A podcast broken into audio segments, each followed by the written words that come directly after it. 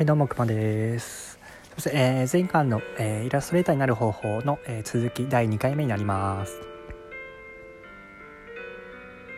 えーそれで、えーちょっとどうしようかな。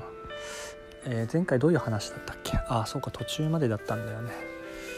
ちょ、忘れちゃったな。あ、そうだったと思い出しました。えーイラストを、えー描くためにあイラストレーターになるために何が必要かっていうお話を、えーさせていただいたんですけど、えー前回、お話ししたのがとりあえず、SNS に、えー自分が、えーいいと思うイラストを、えー真似しつつ、えーその絵柄でいっぱいとりあえずイラストを描いておくことってですね。まあ、それによって、えーまあ、それから仕事をもらえることもありますし、まあ少なくともあのイラストある程度描いていくことで、えー仕事がもらえるようになった時に、えーイラストを、え描く技術っていうのが、え身につくっていうえメリットがあります。で、えー僕は、えそれを1年ぐらいですね1年ぐらいで、えできるようになりました。まあ、そんなにね、えーしょっちゅう、えー書いていたわけじゃないんですけどね、うん。まあ、少なくともあの一枚一枚、まあ、考えて書いてたので、まあ、それは結構良、かったのかなと思います、まあ、モチーフとかね目的とかどう感じてほしいとかね、えーそういうのを考えながら書いてました。で、えーそっから実際にじゃあイラストレーターになった経緯なんですけどそうですね。イラストまあ、実際に、えーまあ、前回ちょっと言ったんですけど実際に今自分が描いてるイラストって、えー最初に自分が選んだこう絵柄とは全然関係ないイラストなんですよね。だから、えー実際にこう仕事がもらえるようになるとその自分がこう選んだ絵柄以外のイラストも描けるようにならないといけないんですよね。で、まあ、それ難しいって思うんかもしれないですけど全然難しくないですね。っていうのが、えー絵柄ってあの存在しない絵柄ってないんですよ簡単に言うと。要は企業が求めるイラストっていろいろあると思うんですけど、まあ、基本的に、うんまあそれはねもうねプロで、えすごい神絵師みたいな人でもう個性がはっきり分かってる人の仕事の依頼だったら別ですけど、まあ、普通のイラストレーターの仕事だったらあの企業からこういう雰囲気とかこういうイメージのイラストを描いてほしいっていうのが絶対来るんですね。でそのイメージって基本的に既存のも何かなんですよ。もしくは、えー既存の何かの組み合わせ。っていうことは、えーお手本が、えー世の中にあるってことですね。これいいですよね。だってお手本見ればいいんですよ。うん、もちろんね、そのまんまコピペで、え使うわけではないのでもちろんある程度ね自分で書かないといけないんですけど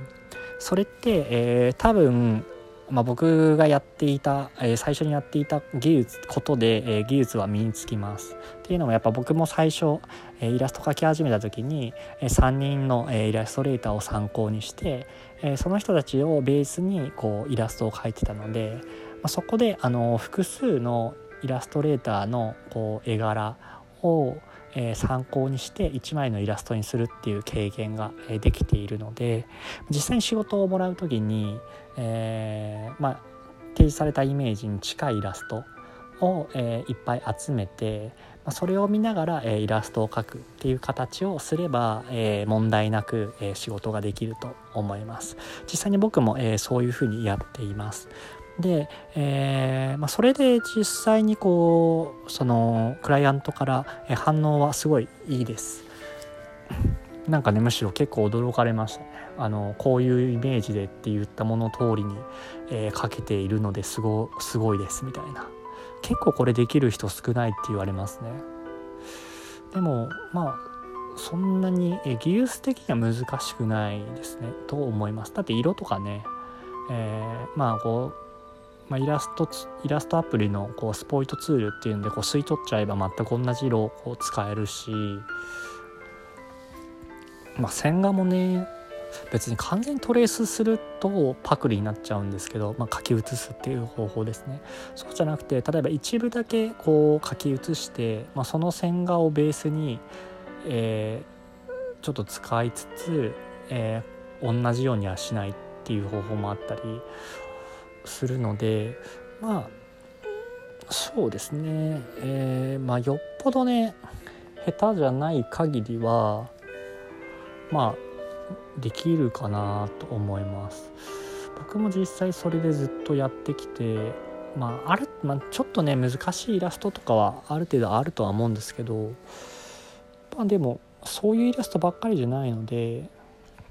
例えばね、まあ、簡単なイラストをいっぱい描いてほしいみたいな仕事もあるので、まあ、僕は割とそういう形で、えー、まあ、単価自体はそんな高くないんですけどとりあえず簡単にすぐ描けるもので、えー、いっぱいこう毎日ね描いて、えー、お金をもらっているような感じですね。まあ、結構ね、まあ、それをやりながらだんだん技術も上達していくので、まあ、難しい案件もこなせるようになっていきますし、まあ、書けば書くほどねこう時短の方法を覚えたりとか、う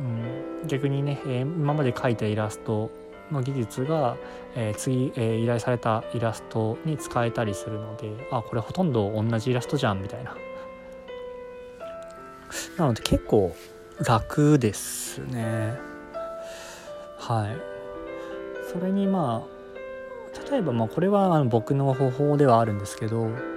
例えばイラスト描く時になんか何が一番大変かっていうとやり直しなんですよせっかく頑張って書いてもなんかあちょっとすいませんイメージと違うので、えー、こういう風なイメージで書き直してもらえますかみたいなのが来たりするんですよ。これ最初は最初に何回かだけありましたね。もう今は全くないですけどこれ何で起こるかっていうと、えー、こう指定されたこうイメージのイラストを描くってなった時に自分でそれで考えて作るんですけど途中で、えー、クライアントに確認する前に完成させちゃうんですね。そのせいで、えー、一生懸命時間をかけて描いたものが、えー、ボツになるという悲しい事態が起こります。まあ、これをしないために何をすればいいかっていうと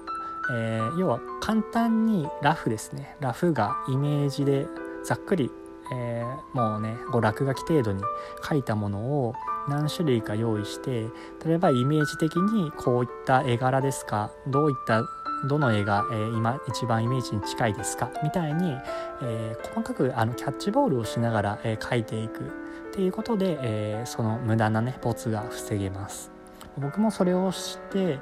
え、もうほぼボツがなくなったっていうかこう無駄なイラストを描くことがなくなったので要は、えー、描くのに必要な時間だけで、えー、仕事を完了するってことですね。要はイラストを2枚描いて1枚分完成とかじゃなくてちゃんと1枚分の時間で完成させて1枚分のお金をもらえるってことですね。こうすればね時短になりますしむしろあのこっちの方がクライアントの方も、えー、喜ぶので。これおすすめかなと思います。こんなもんかな？他なんかあるかな、まあ、何かね、えー、聞きたいことがあれば言っていただければ質問に答えますけど、まあ、そうですね。イラストレーターになるのに、まあ、僕も結局なんか、まあ、友達づてで最初お仕事もらったのでまあね実力になったわけじゃないのでまあ全然すごいわけじゃないんですけどただなんかやっぱ大事なのはある程度反応があるイラストを、えー、その技術が未熟な状態で、えー、描けるいや描くってことですねそのためにどうすればいいかを考えて実行するっていうのが、えー、すごく大事になります。そう。だから下手でも、えー、感動させる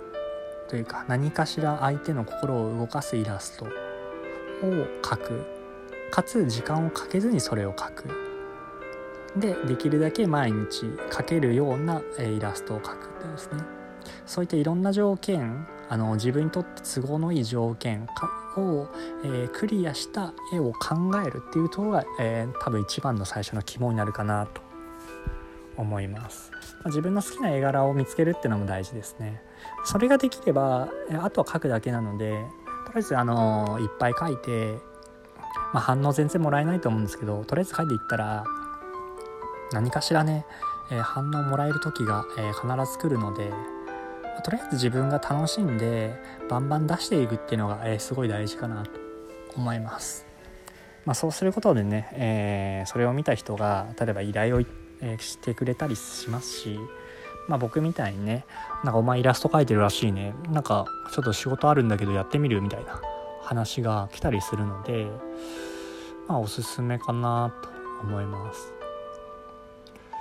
まあ、ちなみにね、えー、イラストレーターになりたいんだけどである程度イラスト描いてきたんだけど全然仕事ないんだよなみたいな人もしいたら、まあ、ご連絡いただけるとちょっとあの私が面接をさせていただいてお仕事を、あげることができるかもしれませんのでよかったら連絡を連絡どうやってするんだろう。まあ僕の Twitter 経由でもねいいですしね、まあ、ある程度あの技術が、まあ、ちょっと即戦力が今欲しいので、まあ、まりにもちょっと未熟というかね2年前の僕みたいな なりたいけど全く書いてませんみたいな人はちょっとあれですけどある程度書いてきてる人だったらまあちょっと仕事回せるかもしれないので、あ、よかったらあのご連絡いただければなと思いますなんか最後なんか変な話になっちゃったんだけどまあいいか っていうことで、えー、結構ね、えー、内容そんなに濃くはないですけど、まあ、割とリアルな、えー、話ができたかなと思いますので、よかったら参考にしてみてください。あもう1時になる。ということでね、まあ、ほぼ誰も聞かないであろうと思いますが、まあ、これで配信を終わります。じゃあねまた、えー、次回お会いしましょう。さよなら。